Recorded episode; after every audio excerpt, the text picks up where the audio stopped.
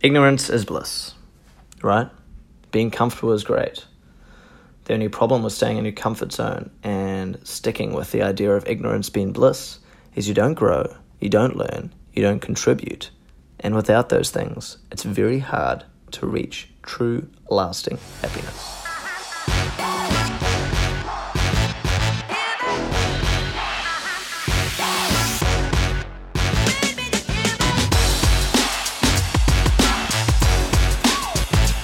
Ignorance is a real problem these days. You can see it happening all over the world, with things like climate change and political situations.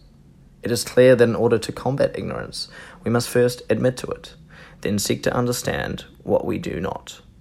Sounds relatively simple, right? So, why do most people choose to stay ignorant? Because ignorance is comfortable, easy, and offers little immediate threat.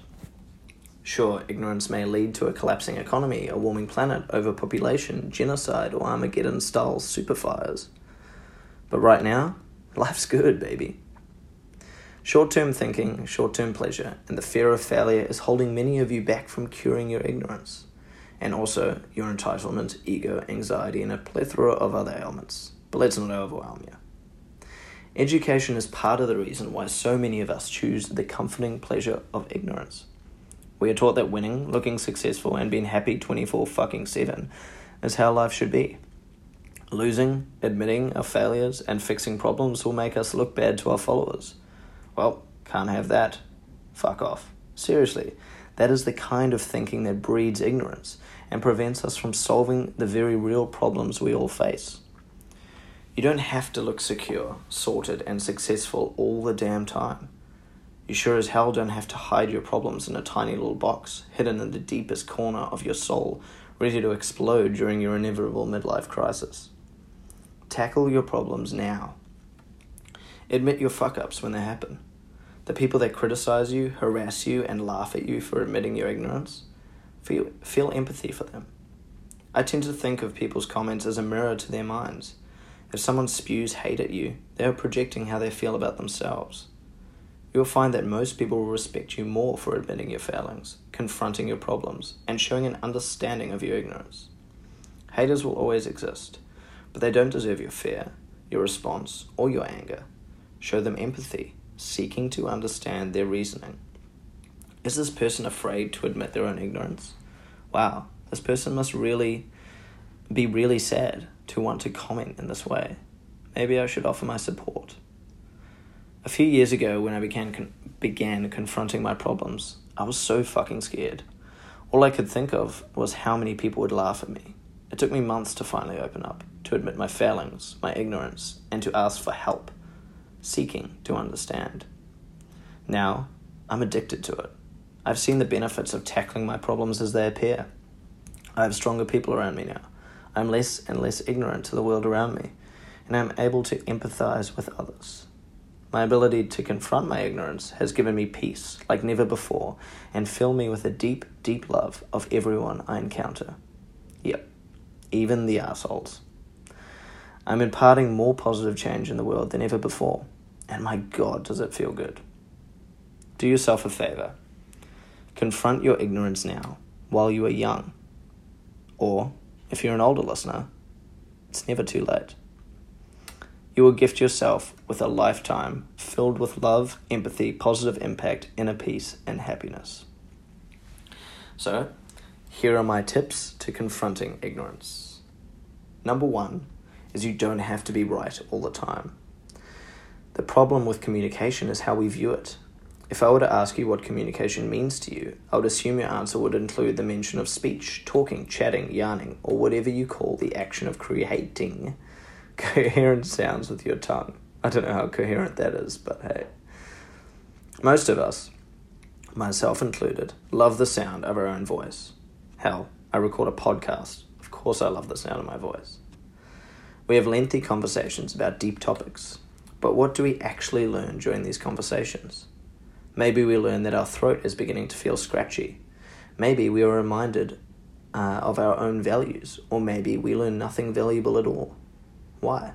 Because we forget the most important aspect of communication to listen.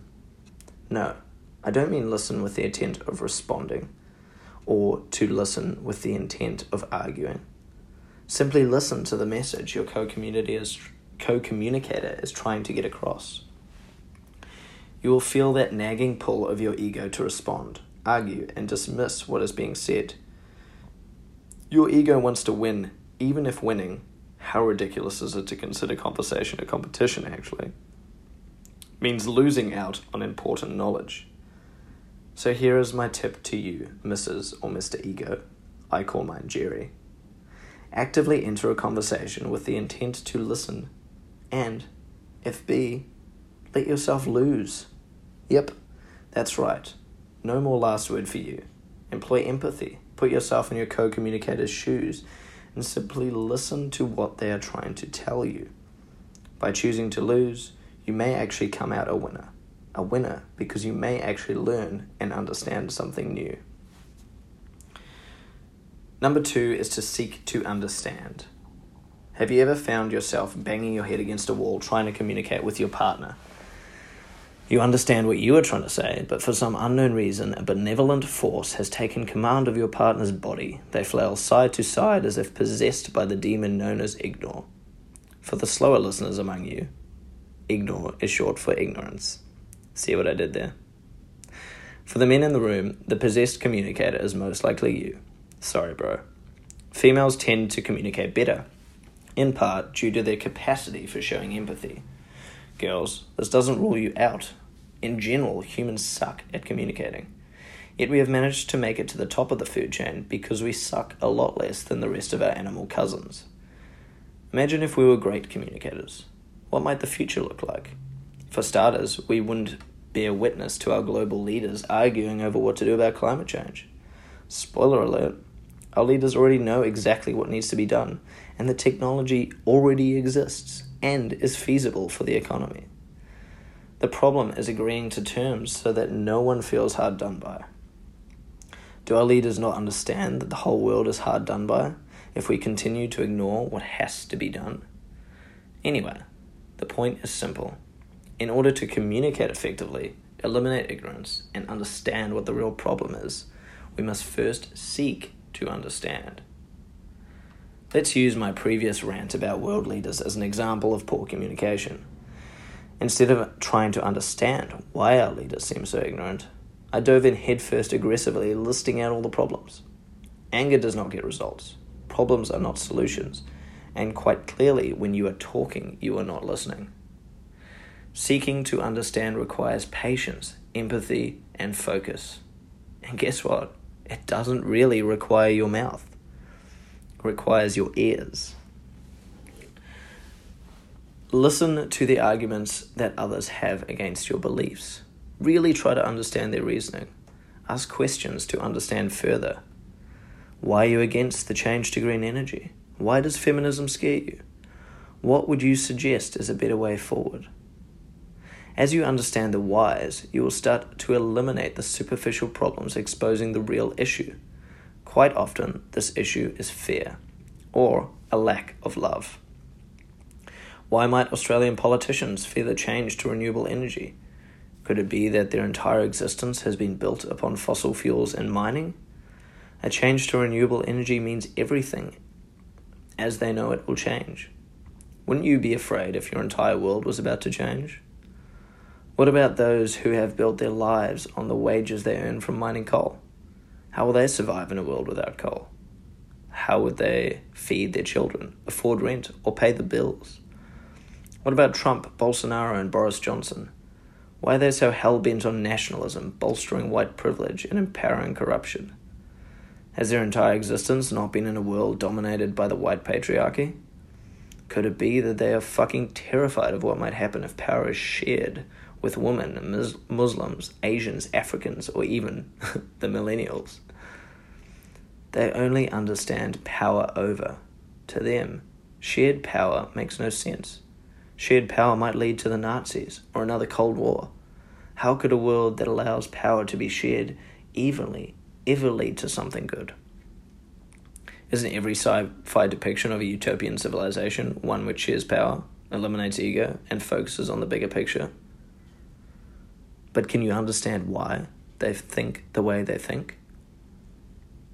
Before you dive headfirst into, you're a fucking moron, I don't believe anything you're saying, try and understand the whys. Number three is to read things that challenge your views. I grew up homophobic. It's true. I was afraid of gay people. How fucking ridiculous is that? It was not until I began to travel that my views changed.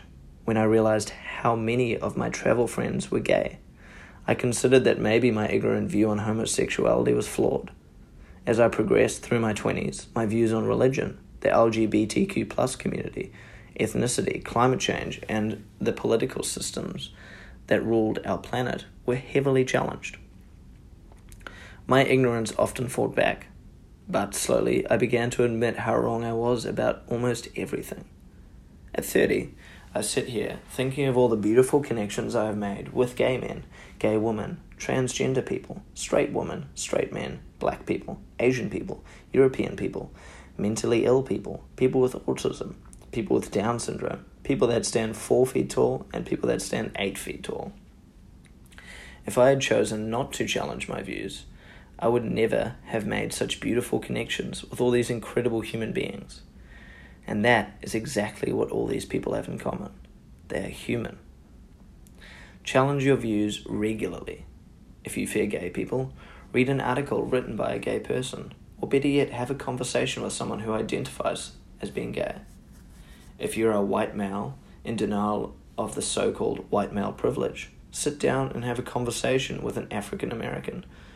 Do it while walking down the street as you watch the eyes of passers by settle wearily on your black friend. Understand how truly lucky you are because your skin is white, then question why this is allowed to continue. Read a book written by a feminist if women scare you. Seek to understand how difficult it still is for women of every colour. Do you have to fear for your life every time you walk home alone? Does wearing something that makes you feel sexy warrant the possibility of sexual harassment? Because obviously, she is asking for it wearing that dress, right? Are you abused for choosing to terminate a pregnancy by everyone who doesn't own your uterus but subsequently labeled a dumb slut if you choose to keep a child you are not financially prepared for? I force myself to read things that challenge my views, and I urge you to do the same.